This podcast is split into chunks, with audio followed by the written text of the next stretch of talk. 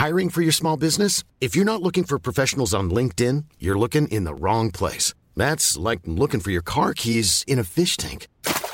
LinkedIn helps you hire professionals you can't find anywhere else, even those who aren't actively searching for a new job but might be open to the perfect role. In a given month, over 70% of LinkedIn users don't even visit other leading job sites. So start looking in the right place. With LinkedIn, you can hire professionals like a professional. Post your free job on linkedin.com slash people today.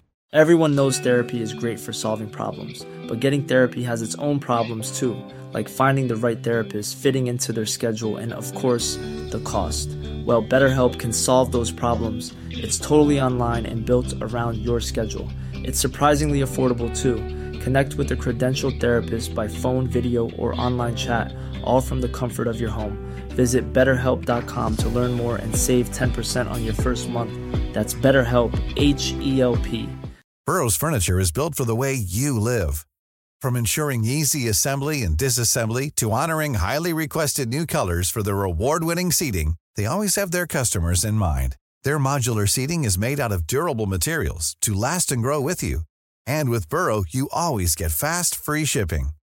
Get up to 60% off during Burrow's Memorial Day sale at burrow.com slash ACAST. That's burrow.com slash ACAST. burrow.com slash ACAST. Name's Flop. James Flop. Welcome to Flop Culture.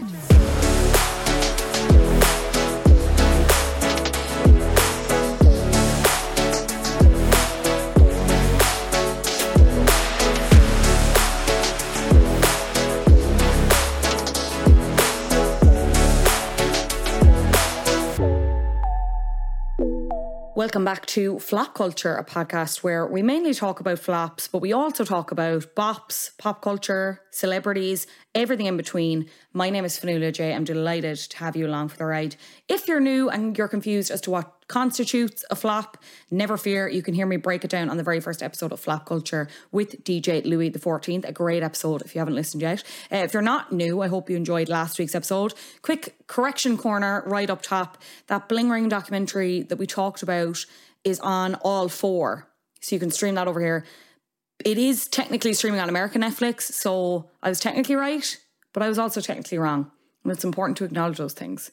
Um, so go forth and watch if you haven't already. Uh, before we get into this week's flop with my wonderful guest, let's take a look at the news.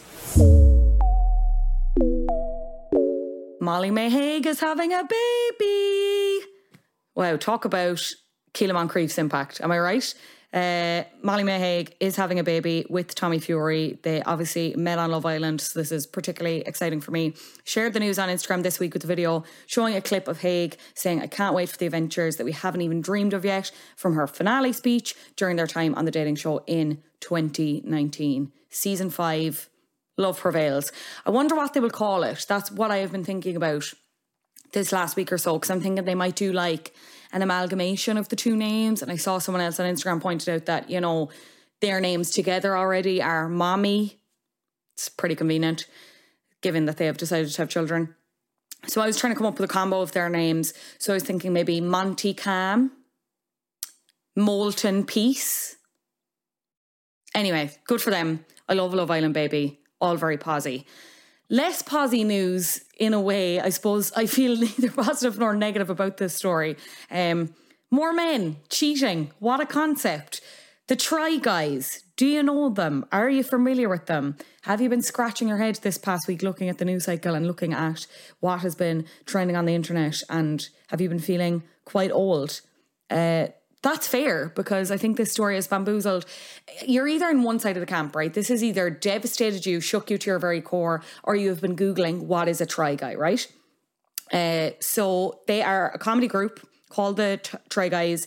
They got their start actually in BuzzFeed, and I mean, essentially the the clues in the name. It's just them kind of doing things.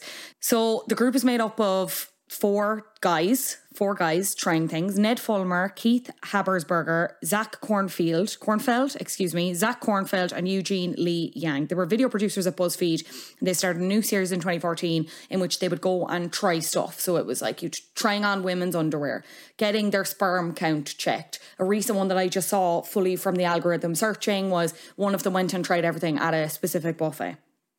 Um, and they became hugely popular off the back of that series, kind of made a name for themselves. They left BuzzFeed in 2018, formed their own production company called Second Try.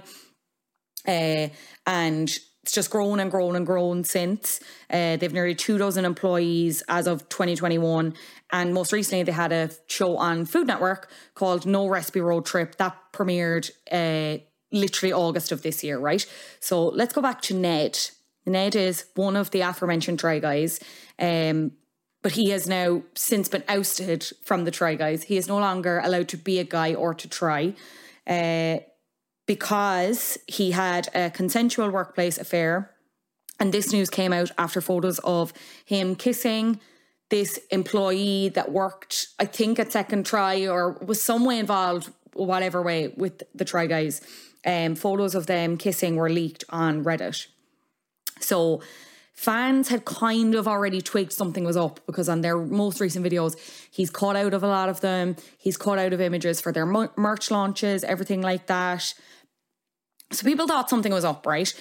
So uh, by the time of recording, we'll just say this week anyway, the guys released a statement saying Ned Fulmer is no longer working with the Try Guys as a result of a thorough internal review. We do not see a path forward together. We thank you for your support as we navigate this change.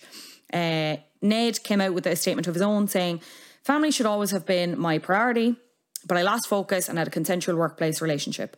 I'm sorry for any pain that my actions may have caused to the guys and the fans, but most of all to Ariel, who is his wife. He added, The only thing that matters right now is my marriage and my children, and that's where I'm going to focus my attention. Ariel Fulmer, his wife, wrote, Thanks to everyone who's reached out to me. It means a lot. Nothing is more important to me and Ned than our family. And all we request right now is that you respect our privacy for the sake of our kids. Why is this significant? I hear you ask. Because as we learned literally from last week's episode, people cheat on each other all the time. That doesn't make it right. It's a pretty commonplace, you know, thing that happens, regrettably, for some. I think what has made this or what separates this and what has, I mentioned the fan base being totally devastated by this. If you're not familiar with the Try Guys, Ned had kind of built this personality around being a wife guy, which is internet slang for one of those people who insufferably talks about their wife, mentions their wife, constantly going on about their wife.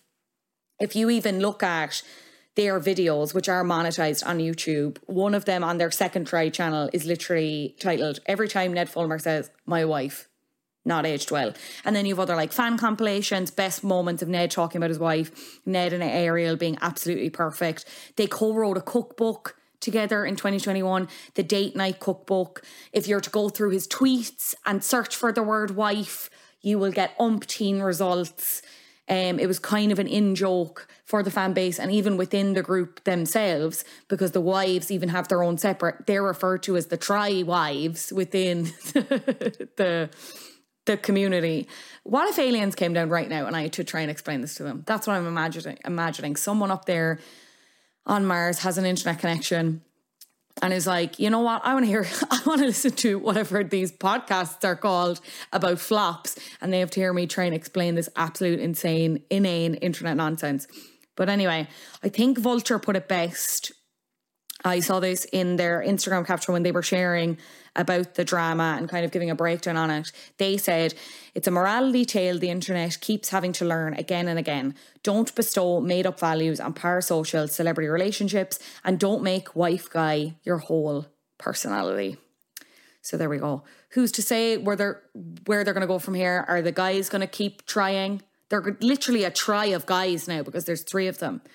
Are they going to get a new guy? Is there going to be auditions for them? What's the screening process going to be like? Do you cheat on people? Yes. Okay. Sorry. Maybe you should audition for uh, the Promiscuous Guys, Adam Levine's new band.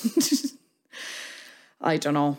I it is really interesting when you look at that take of why because it's not that interesting. It really isn't. It's only that people had this idea of him based on a brand he built for himself and his wife and his family. But also, why did we feel a need to? And I say we, I like I did not participate in this at all. I was familiar with them. I do, haven't really. I wouldn't consider myself a fan or be being a part of their community. But I suppose why did the people who were engaged in that community feel a need to put that standard on him and then are so shocked when something like this comes out. It's mad, Ted.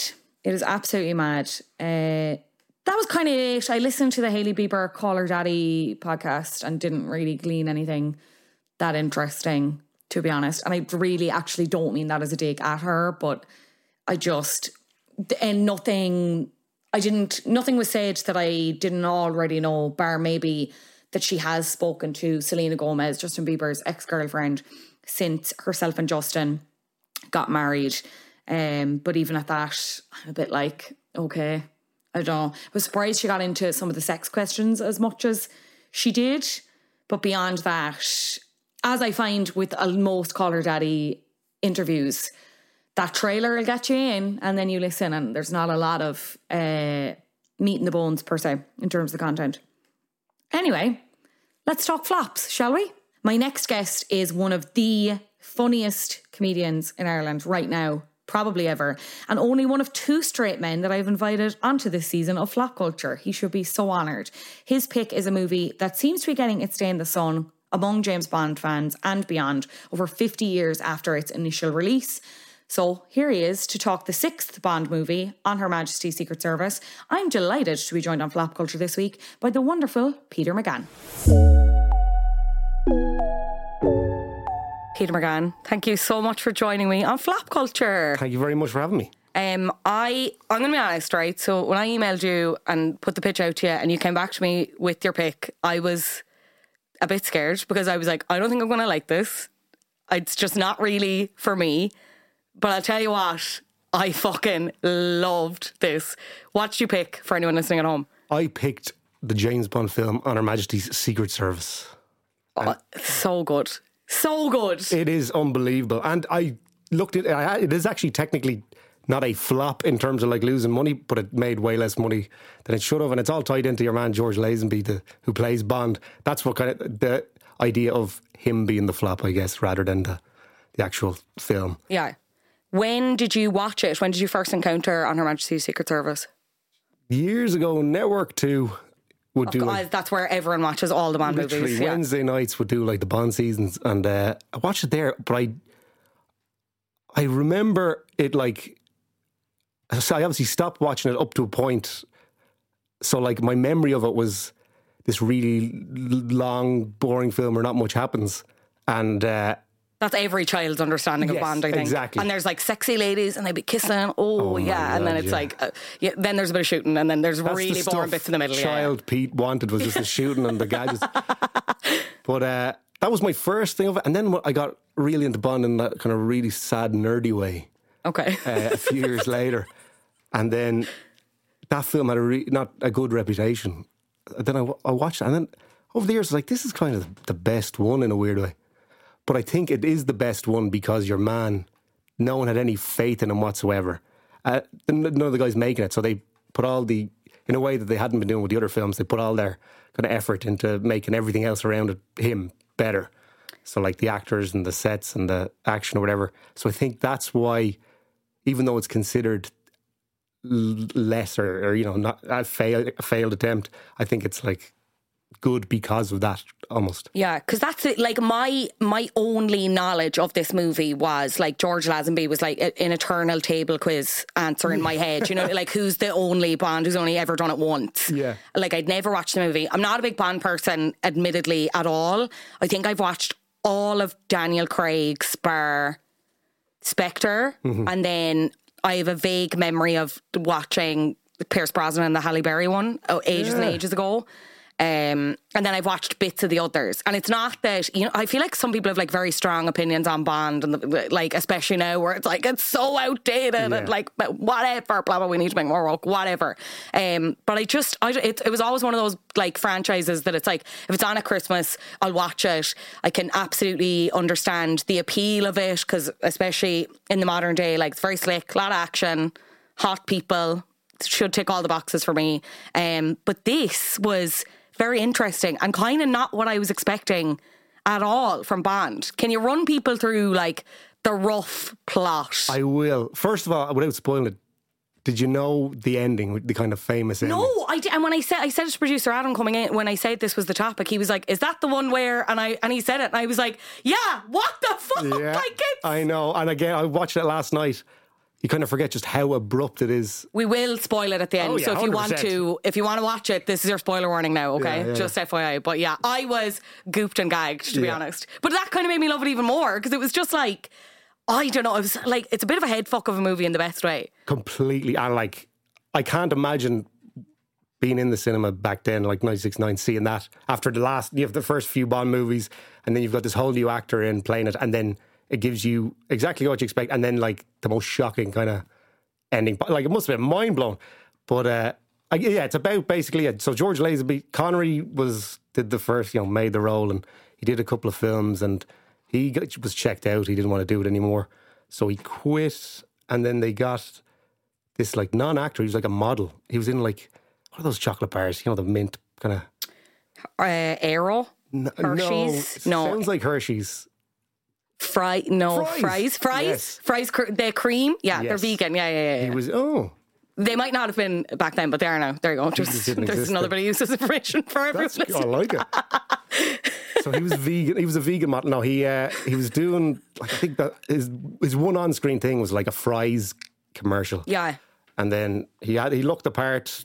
They got him in. They did screen tests wherever. They're like, I guess they must have thought that the part at this stage was so iconic that they could probably just kind of find someone who looked the part and then just kind of that it wouldn't matter as long as they were like handsome and Exactly. fit a certain bre- which he does. Like he, absolutely he- does. I think he looks absolutely looks the part as Bond. chin dimple. I'd kill for it. The, but yeah, the bum chin, I could not stop looking at it. I was like, is exactly what it is. oh, anyway, yeah, obsessed. But I'd say another thing, ironically, for Outturn, I'd say they were like, they didn't want to have another Connery thing on their hands where they get an actor in who's like, who starts to get ideas above their station. So they probably got this lad there, like, he's just going to be happy for the work uh, or for the role. And he, uh, but they just stack the deck so much in the film's favor because basically the, the, uh, what is it, the common kind of thing is like, oh, how good would it be if it was Connery? Yeah. the book it's it's one of the best books that they based the film off, and like they stuck real close to the book, which they hadn't really done for the last few films, and so it's more like charactery than the last few. But it was uh, yeah, the idea is like oh, imagine an actor like Connery doing that part, it would be way better. But I don't think it would have been because I don't think they would have made the effort because they got Connery back for the next one, and it's like the laziest, most like self-satisfied one. It's like diamonds are forever. So like they were clearly just like, oh, all we need is either Connery in it to just go around do the shtick, or actually make an effort when they don't have him. So like the film itself, it's like it's the most ridiculous plot. Like, could you follow it? Uh, Like I was watching last night. I was like, I've seen it so many times. It, was, it, it was a, yeah, like it, sometimes I like I'd be tuned out if I was doing something for work and it was like something about earlobes. I was like, right, I need to go back Yeah, now like because I've just missed it. And then he gets to the clinic and like all the sexy girl, I was like, I'm back in. Yes, I don't care what's going on. This looks so good. This is so camp. I love it. Like Camp it's demented. exactly- But I suppose that the, like it, Bond isn't known to be realistic. You know what I mean? At all No. throughout the whole franchise. So I mean.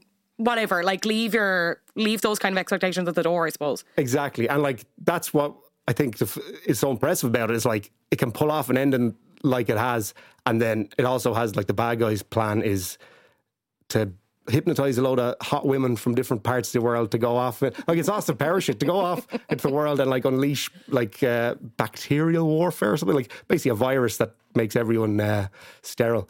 So like that's what you're dealing. Like it's you're dealing with tones that could not be further from each other, but. I think it pulls it off. Like again, it's like what people don't like about this film, but I think I think I think it works. All works.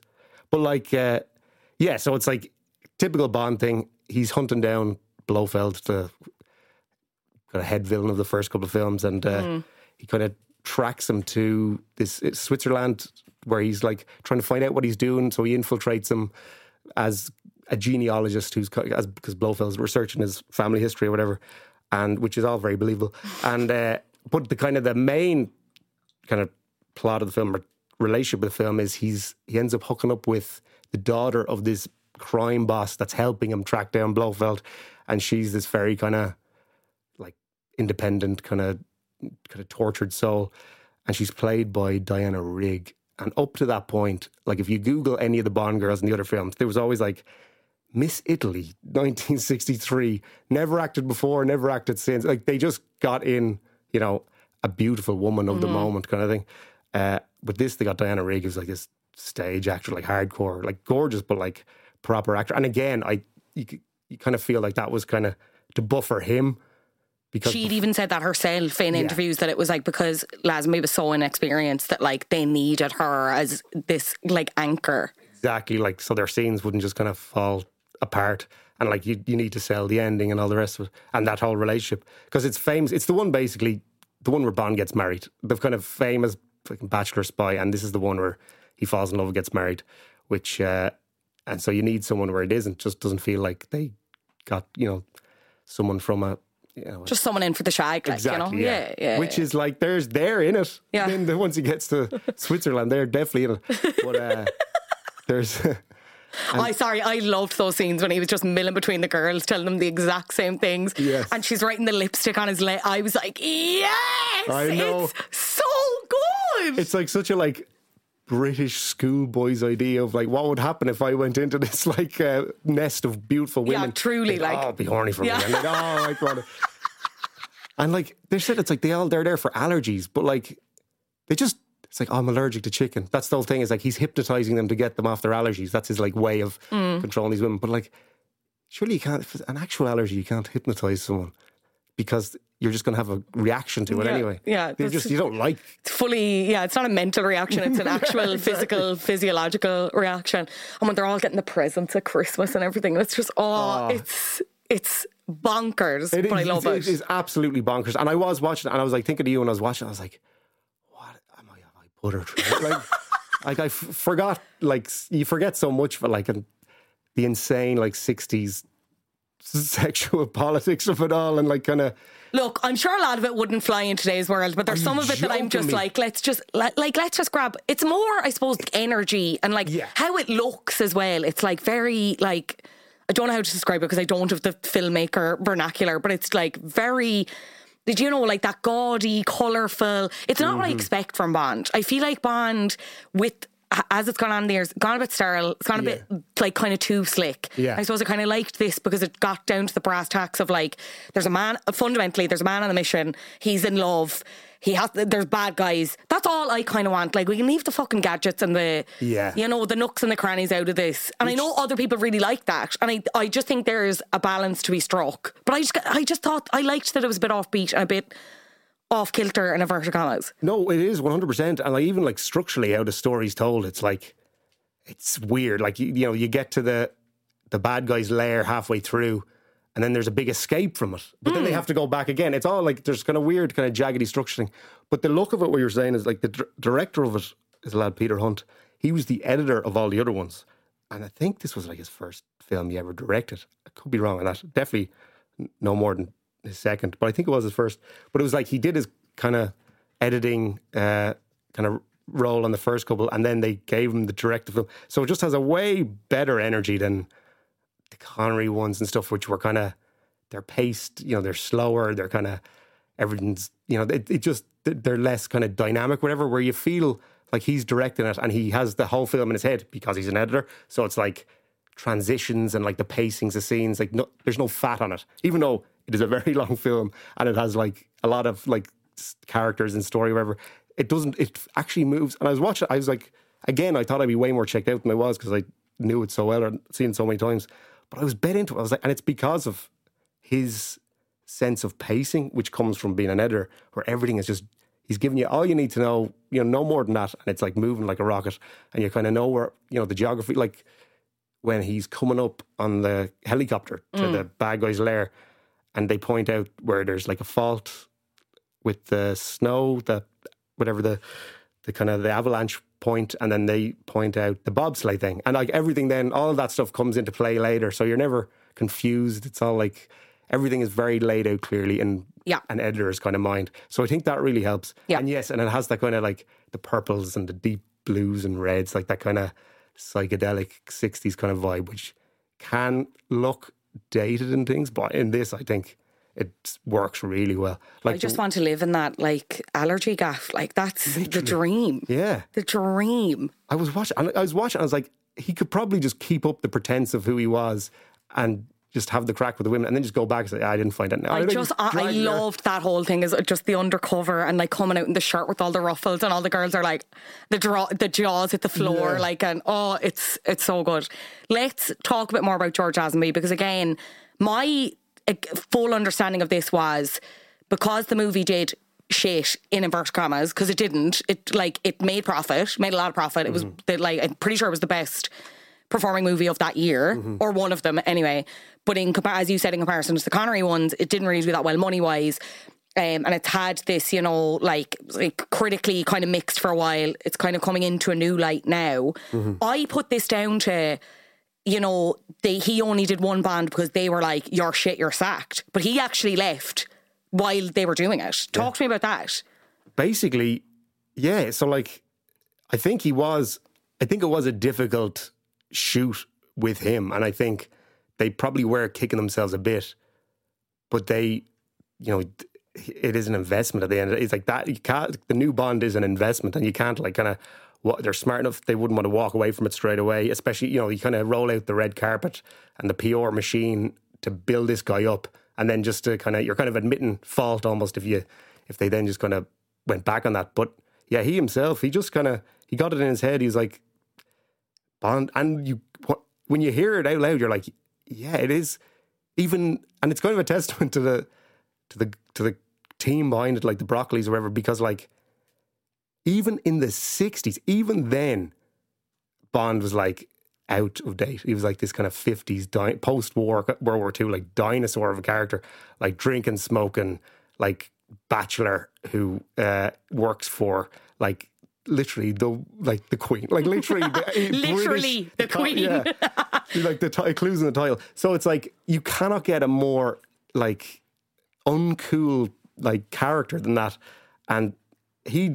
But then obviously this was in the earlier stages of the series, so he could see the seventies on the horizon, and he had people in his ear that were just saying, "It's like this is not going to, this is not going anywhere." I think, he, I think it was like a five film contract, which would make sense. I think he turned down signing a five film contract, which, like, is in like insane to You'd think. never hear of that. To, like it's this, No. Mm-hmm. it's become this badge of honor to be like. And I th- that I feel like that was the thing when Daniel Craig took over the role, and it was just like all eyes on him, being like, "How many is he going to do?" And even I was kind of like counting them up as they were released. Not going to see them, but I was like, "Right, so Yeah, he's yeah. on whatever number, blah blah blah." Like it's it's unheard of. Like Oh, completely unheard. Like and like, guarantee you're basically guaranteed. Like, they're, well, they're guaranteed they're all going to get made. You're guaranteed they're all going to be hugely successful. Hmm. So it was. A, he just literally. I don't know what kind of brazenness or like kind of defiance was in someone to be like, I not turn turn down that level of security or whatever. I th- there was an his manager. I was look. I didn't realize this until this last rewatch. His, his manager at the time was this Irish fella, Ronan O. rally, Yeah. And he got in his ear about this. And you're look, you're reading up about this guy, and you're like, this guy sounds like like the ultimate, like kind of like uh, hustler kind of Oh, mentality. fully but, like yeah, fully. like tied himself to all these kind of mu- music movements and all the rest Yeah. of it. But yeah, he got in his ear, and he kind of. Yeah, I'm sure there's other elements at play as well. But he basically was like, Bond is dead. You don't want to do this. Back this horse. And Lazenby did it, and uh, kind of stalled everything for him. Like Yeah. he had a fairly non unnotable, non-notable acting career after that, and a lot of it, or at least a fair percentage of it, was like kind of spoofing Bond or doing little Bond Yeah. references. So that must have hurt. Like Mm. turning down the real thing and then just kind of getting cast in like these like rip-offs or spoofs as kind of making fun of the character you kind of walked away from because there you the production company couldn't afford Connery Yeah. or Roger Moore to do. And he'd even he'd even turned up to the premiere with like long like long hair and Yeah. stuff and proper, not looking like Bond, like looking like that new age hippy dippy because he was just like, I want to be so separate from it. He did say in the article in the New York Times that I keep referencing, like they have spoken to him since. Um, and he's kind of said, now it's all also easy to say this, you know, because I'm sure there's a pride thing and everything else, but he's just basically said, now he's acknowledged as well that like when you when you talk about his performance in the movie, he's like, I could have done better, but you know, people were I'm paraphrasing here obviously, but he was like, I could have done better, but like people were slagging me, and I really didn't think I was that bad. I don't think he's that bad. No. Um, but he's also just said like, you know, he's been acting on and off all the time. Um, you know, he just didn't. Uh, the only regrets. Uh, Uh, the only time I had regrets was when I was broke. He just said he didn't want to be known as mm-hmm. James Bond, which mm-hmm. I'm kind of like, I read that and I'm like, I love that you had that confidence just to, to uh, again, to step away from that because you would just never hear of it now. Even like now, like there's this whole conversation now. Like you'll still get a million hits out of it. A million hits. I sound 85 years old, but you'll still get like if you're writing up an article now about who's in contention for the next Bond, or like there's loads of talk around like Regé-Jean Page, and like whether it's going to be a woman, blah blah blah. That's still such a conversation mm-hmm. in mainstream media. Like it boggles my mind. Mm-hmm. No, it is, and I think if he was like, if they had cast an actor, I think that maybe that person would have more of a kind of a, a realistic view of things and be like, look, I even if I don't want to be known as James Bond, I still, you know, you know, this is good for me, and like to walk away from it does not. There's no guarantee of anything just because the spotlight's on you now and there's a, a hype around you now. It, that, but I think maybe because he wasn't an actor, maybe because he was really green, he was just like, well, this is how it's always going to be Yeah. and I don't want to be Bond, so kind of walked away from it, which is kind of, I mean, I can't imagine he didn't kick himself. As you said, like pride comes into it, and like probably years and years and years down the line, but like, like maybe I'm just projecting, but like I I regret like. We didn't, you know, turn it down like fucking voiceovers What for you like some like, like you know like you know, like it's like oh I couldn't do this because I whatever and you're like if you lost out on like that Mm. and you saw where it went you surely that was like Yeah, surely you wouldn't be a little bit seething, like Yeah. a little bit seething. Ryan Reynolds here from Mint Mobile. With the price of just about everything going up during inflation, we thought we'd bring our prices down. So to help us, we brought in a reverse auctioneer, which is apparently a thing. Mint Mobile unlimited premium wireless. Ready to get 30, 30, bit to get 30, bit to get 20, 20, 20, bit to get 20, 20, bit to get 15, 15, 15, 15 just 15 bucks a month. So, Give it a try at mintmobile.com slash switch. $45 upfront for three months plus taxes and fees. Promo for new customers for limited time. Unlimited more than 40 gigabytes per month. Slows. Full terms at mintmobile.com. Hiring for your small business? If you're not looking for professionals on LinkedIn, you're looking in the wrong place. That's like looking for your car keys in a fish tank. LinkedIn helps you hire professionals you can't find anywhere else, even those who aren't actively searching for a new job but might be open to the perfect role. In a given month, over 70% of LinkedIn users don't even visit other leading job sites. So start looking in the right place. With LinkedIn, you can hire professionals like a professional. Post your free job on linkedin.com/people slash people today. Why do you think it's having like another day in the sun now? Because like it's not, it's not. It's obviously it's fifty years, fifty odd since its release. Um, you obviously picked this, but there seems to be like if you were to Google it, like that conversation seems to be kind of like it was like really unfairly maligned as a movie. Why is that? I think it's because with the benefit now of the 50 odd years, you see how well it's aged as a film. As in, like, again, the direction of it, the way it's edited, and the style of it, and like one of the best Bond songs, like the We've All Time in the World. Like, I think it's because everyone kind of just, uh, there's enough distance now between it that you can put Lazenby to one side and just appreciate everything else, which is at such a higher level, in my opinion, than pretty much every other Bond until like Casino Royale. And like quality wise, it feels like a proper film with something to say, with a story to it. Whereas the other Bonds, to varying degrees, it's a for, they're all formulas. You know, there's a for, you know, ex, they, they, it's servicing nothing but the formula. Whereas this feels like like there's a bit of blood in its veins and it's an actual film. So I think that I think it's literally just the time that the last few decades have been that you can just kind of put him to one side and just kind of appreciate the component parts. and like it has like kind of like Steven Soderbergh and Christopher Nolan, like kind of respected.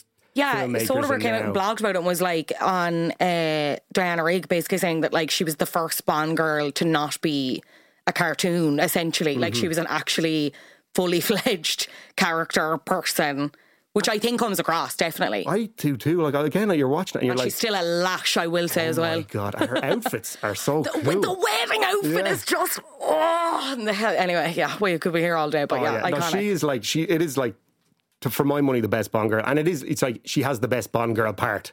It's like the Yeah. woman that he falls in love with, and all. But there's more to it than that. She's like, She's no Christmas fucking Jones, let me tell you. She's no relation of mine. Sorry, Denise Richards. Fuck off. that is that's when you when you're kind of when you're kind of retrofitting a character's name to fit the one-liner, then you're in trouble. Yeah, truly, like what? Oh, Yeah. deranged. Is it your favorite Bond? Yeah. Um, if you think George Lazenby isn't the worst Bond, who is the worst Bond? I think he's the worst Bond. I do like. I, no, What the hell was this whole podcast for no, because I'll tell you, I think that the idea being that he's not terrible by any means, but like the film itself is redeemed because everyone's working hard around him. Okay, that's fair. him. Yeah, yeah. There's a lot of moving parts. Yeah. I do think that he.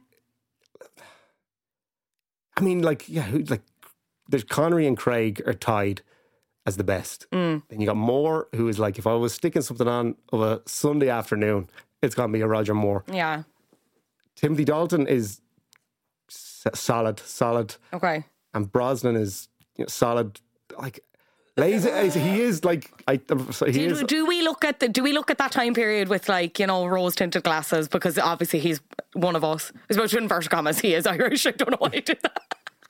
Do you know what I mean? No, that whole thing of like, Yeah. sure, support your own, whatever. Yeah, but yeah. like, No, I mean he's there's some clangers in there. For me, Brosnan is it's like when I started getting into Bond, he was Bond. Yeah. So those films I have no objectivity with. yeah, fair. Really. Okay, fair, fair, fair. Uh, but like I'd love like he it's the I think they've aged the worst in a weird way. Like if you watch The World's Not Enough, the kind of the, the suits he wears, they're ju- like there's something timeless about like the 60s and even the 70s, Mm-hmm. the suits and all the rest of it. But Brosnan just looked like he's going to the AGM or something like it.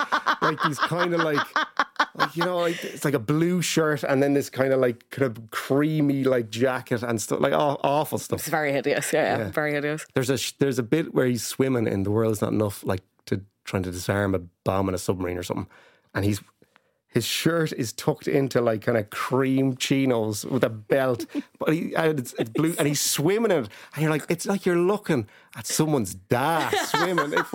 It's it's some of the worst. It's the worst Bond's ever looked like. But uh, I Your think dad's in the pool again. Exactly, Come collect him. But uh. I think Lazenby, like, he just doesn't. He can't sell a line, a, a one-liner. He could. He's surprised. I think he's good at the. He's best at like kind of the dramatic, more dramatic stuff. I think it's when he has to be like cool, suave Bond, where he has to say a funny one-liner. I think that's where he doesn't have the real panache. Mm. But like he look, he's probably the outside of Connery. I think yeah, he's the best looking one. Like, he's One hundred percent. he's a slab of a man. Yeah. Like dazzling on screen. Mm-hmm. Like very dazzling. What are your thoughts on the franchise now and where do you see it going and where do you want to see it going? Because that seems to be, again, we talk about the ongoing conversation around it. we Idris Elba was right there, but they just didn't go for it. But like, okay, do you actually think it should be Idris Elba? Yeah. Why? Explain your answer reference to the text. And I like I like I love Idris. I feel like well actually I take your point. I think there was a time where he would have been perfect. I think we've missed that I think we've missed the window now. I thought that, but then I kind of watched a couple of his films recently. Bond, ideally, and I don't, honest to God, they never had it after Connery. They were always like handsome, cool men with a presence, but like Connery is like electrifying in the first two. Then, he, then he's on autopilot. Connery gets basically all his goodwill from like the first three films, and then his, the the three after that, he's just kind of autopilot, doesn't want to be there. But like, I think Idris Elba has that like thing that he has where it's just like, first of all, he's an he's actual dramatic actor, like a good actor, but also it's just like there's something like electric and like like better than us mortals that he has that I think hmm. Connery has as well. So and like I think like is he like you could get an old Bond out of it. Does Bond doesn't have to be mad young every time. I don't think he. How old? He's Is he? not, sorry, the way I was saying it made made made me made it seem like he's eight hundred years old, and it's not that. But I just think, I don't know. I just there's a part of me that feels like we've been having the conversation for so long Mm-hmm. that maybe I'm just a bit fatigued from it. I don't know. It is, but like I, it is. It's it is like a conversation where you're like, What is he even doing at the minute? Like he's fucking Knuckles in Sonic, a great This role.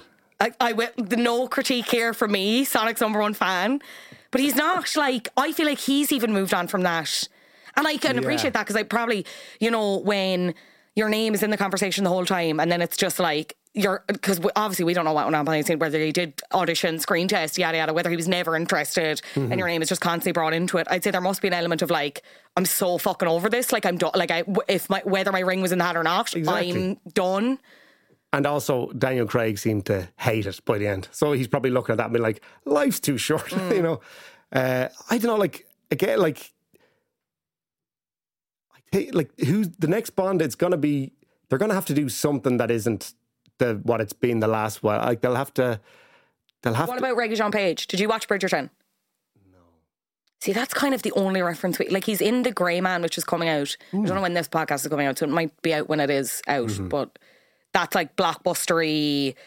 Like, it's fucking Ryan Gosling. Yeah. One of the Chris's. I can't remember. Evans, I think. Yeah, the nice Chris. Um, you know, like that action. You know, like so. I think we'll kind of get a better.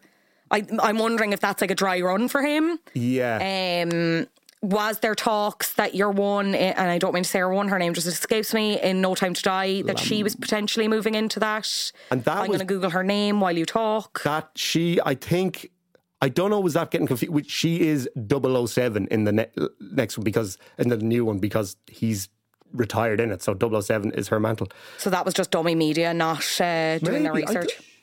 Lashana, Lashana Lynch. Lashana Lynch. She, uh, like, she, that would be, I, my take on it is that it is something else when it stops being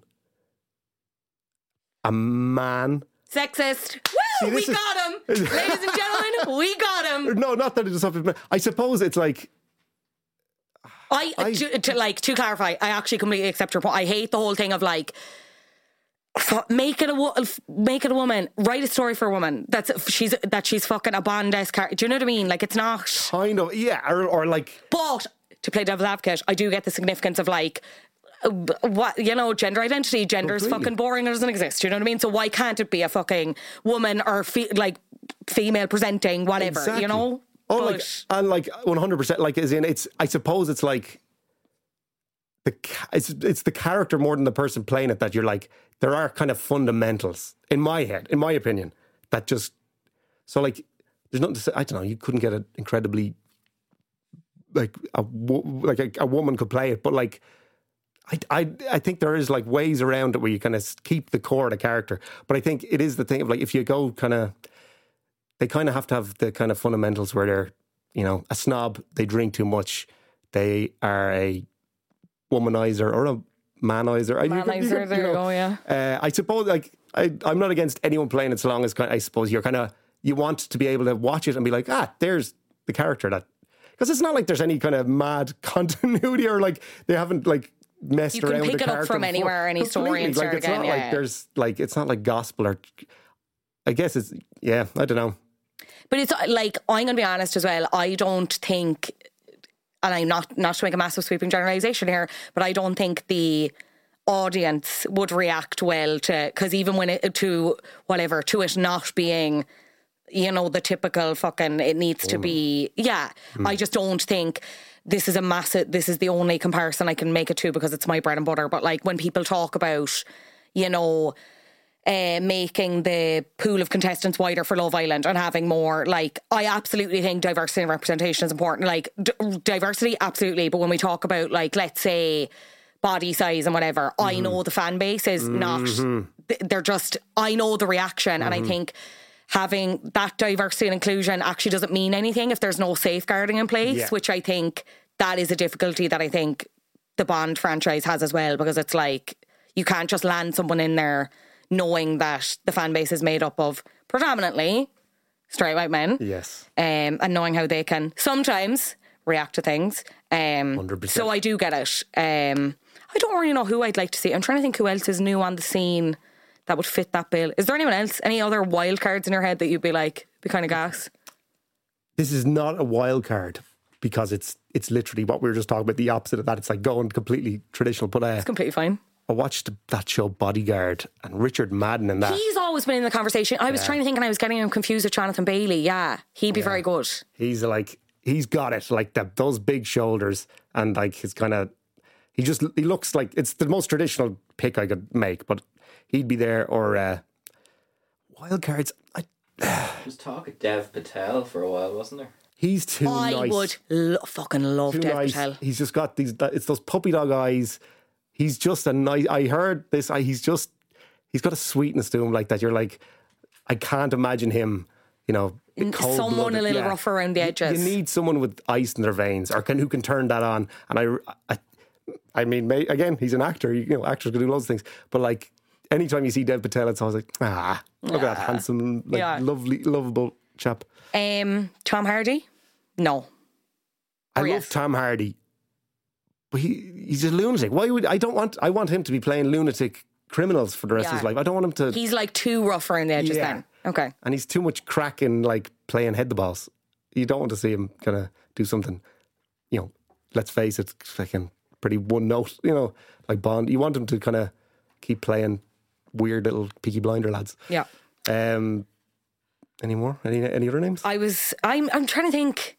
No, I think that's it. Because Tom Hardy, I think, was bandied around for a while and then he kind of fell off the face of the earth. And I think people realised that mm, probably not. But There it will be interesting to see. There was a name floated for ages, and I would walk away from this. It's Tom Hiddleston. If that, if they went, Tom Really? yeah. God no. I love Tom Hiddleston. I think I feel sorry for him after all the Taylor Swift stuff Yeah, more than anything. I don't think he would. He seems to be No, in I his. don't either. Well, there seems uh, we go back to the pride thing and the ego thing. It's a big thing to be able to say you did bond. Exactly. But also, I take your point on Daniel Craig having a total banger doing the franchise. I feel like that has put a lot of people off. so Mm-hmm, why would you walk away if Tom Hiddleston was cast? He's just he doesn't have, he's, you know, He's a bit too nice as well. too nice, and he's like he doesn't have the old sex appeal and the again the ice in the veins. He's just like uh, he's got the public schoolboy thing down, but he doesn't have the and he's a good looking chap, but he doesn't have I don't know. Again, you want it goes back to the Idris Elba and the Sean Connery thing. You want someone who's like kind of dangerous. Yeah. Tom Hiddleston is many things. Dangerous is not. I don't think. Yeah. call him. Taylor Swift would agree. Um, are She'd are be good for the theme tune for the for this for Bond theme tune. for Bond, yeah. We barely touched on theme tunes. Uh, is there anyone you'd love to see do it? Obviously, we had Billie Eilish just gone, Mm-hmm. Adele, probably the best one in a while. Sam Smith. People were Oh, I like it. I didn't mind it either, and it seemed like people were really cold on it.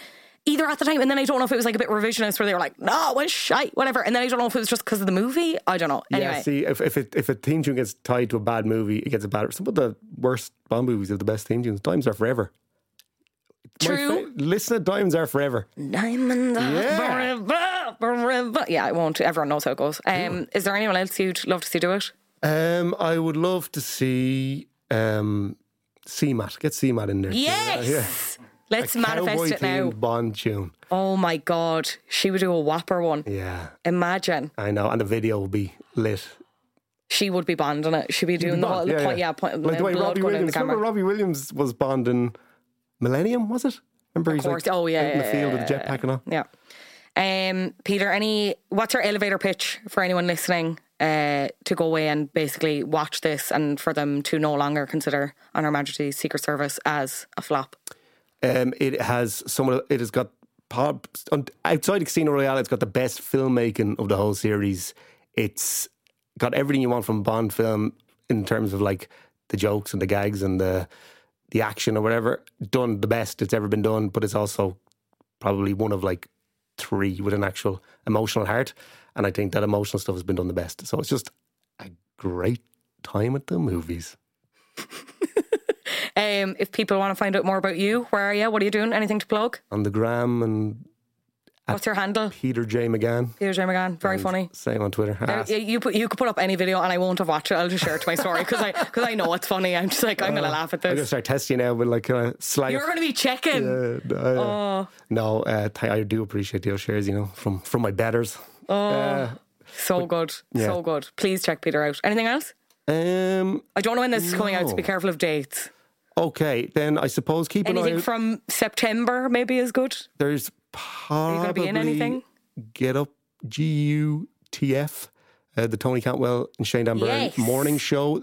There, I all the episodes could be out by now. There's only like four of them, but if not, keep an eye out for them. And if they are all out, go watch them because they're Yeah. very funny. Like, share, comment. They are extremely, extremely funny. Peter, it has been a pleasure to have you on Flop Culture. I'd love to have you back. I'm not going to say, because you pitched two things, and I'm not going to say the other thing in case you do come back and we talk about it. But um, a pleasure and can't wait to chat to you again. This has been a blast. Thanks a million. Peter McGann there speaking to me about On Her Majesty's Secret Service, which you can find somewhere to watch on the internet. They were on Prime, but I don't think any of them are on Prime now. Did Peter kill the Queen? A great question. And one we did not get to because we recorded that prior to her death. Um, so questions still remain. Maybe he'll come back if he is not in hiding, which I'd imagine he is. I'd imagine he is. Finally, let's get into who is top of the flops this week. You're a flop. Top of the flops this week will come as no surprise to anyone who is also watching House of the Dragon.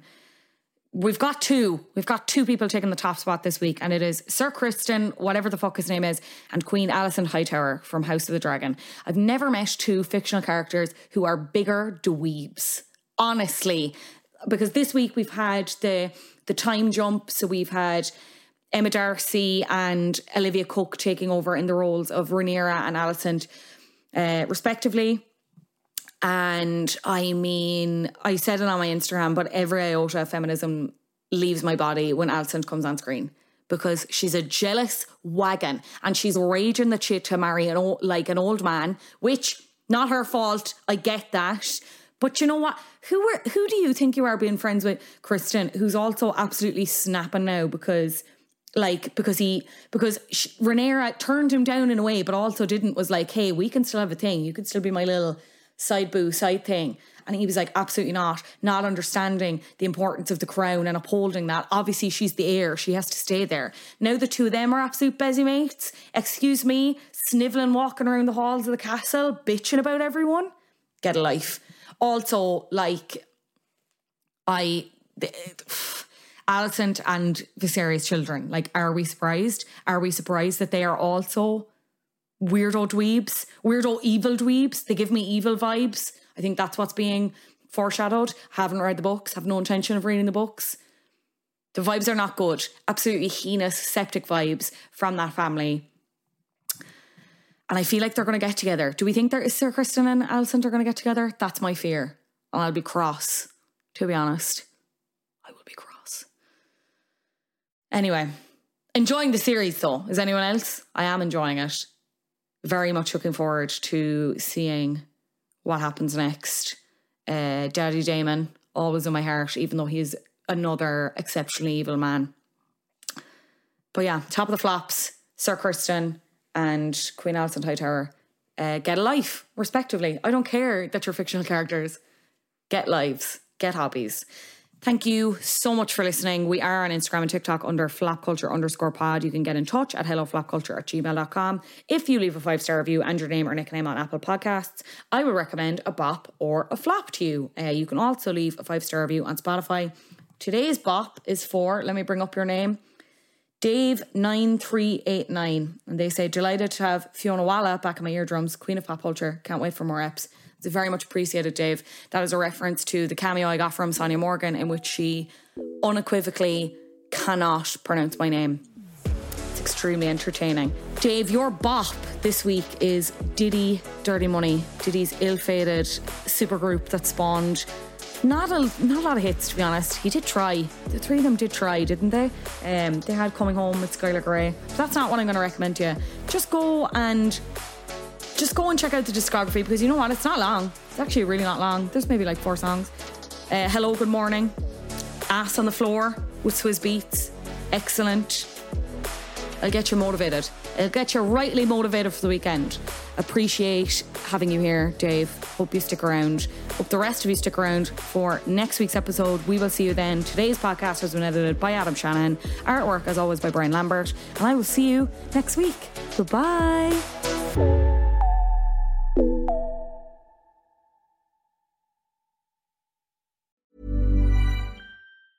Planning for your next trip? Elevate your travel style with Quince. Quince has all the jet setting essentials you'll want for your next getaway, like European linen, premium luggage options, buttery soft Italian leather bags, and so much more. And is all priced at 50 to 80% less than similar brands. Plus, Quince only works with factories that use safe and ethical manufacturing practices. Pack your bags with high-quality essentials you'll be wearing for vacations to come with Quince. Go to quince.com slash pack for free shipping and 365-day returns.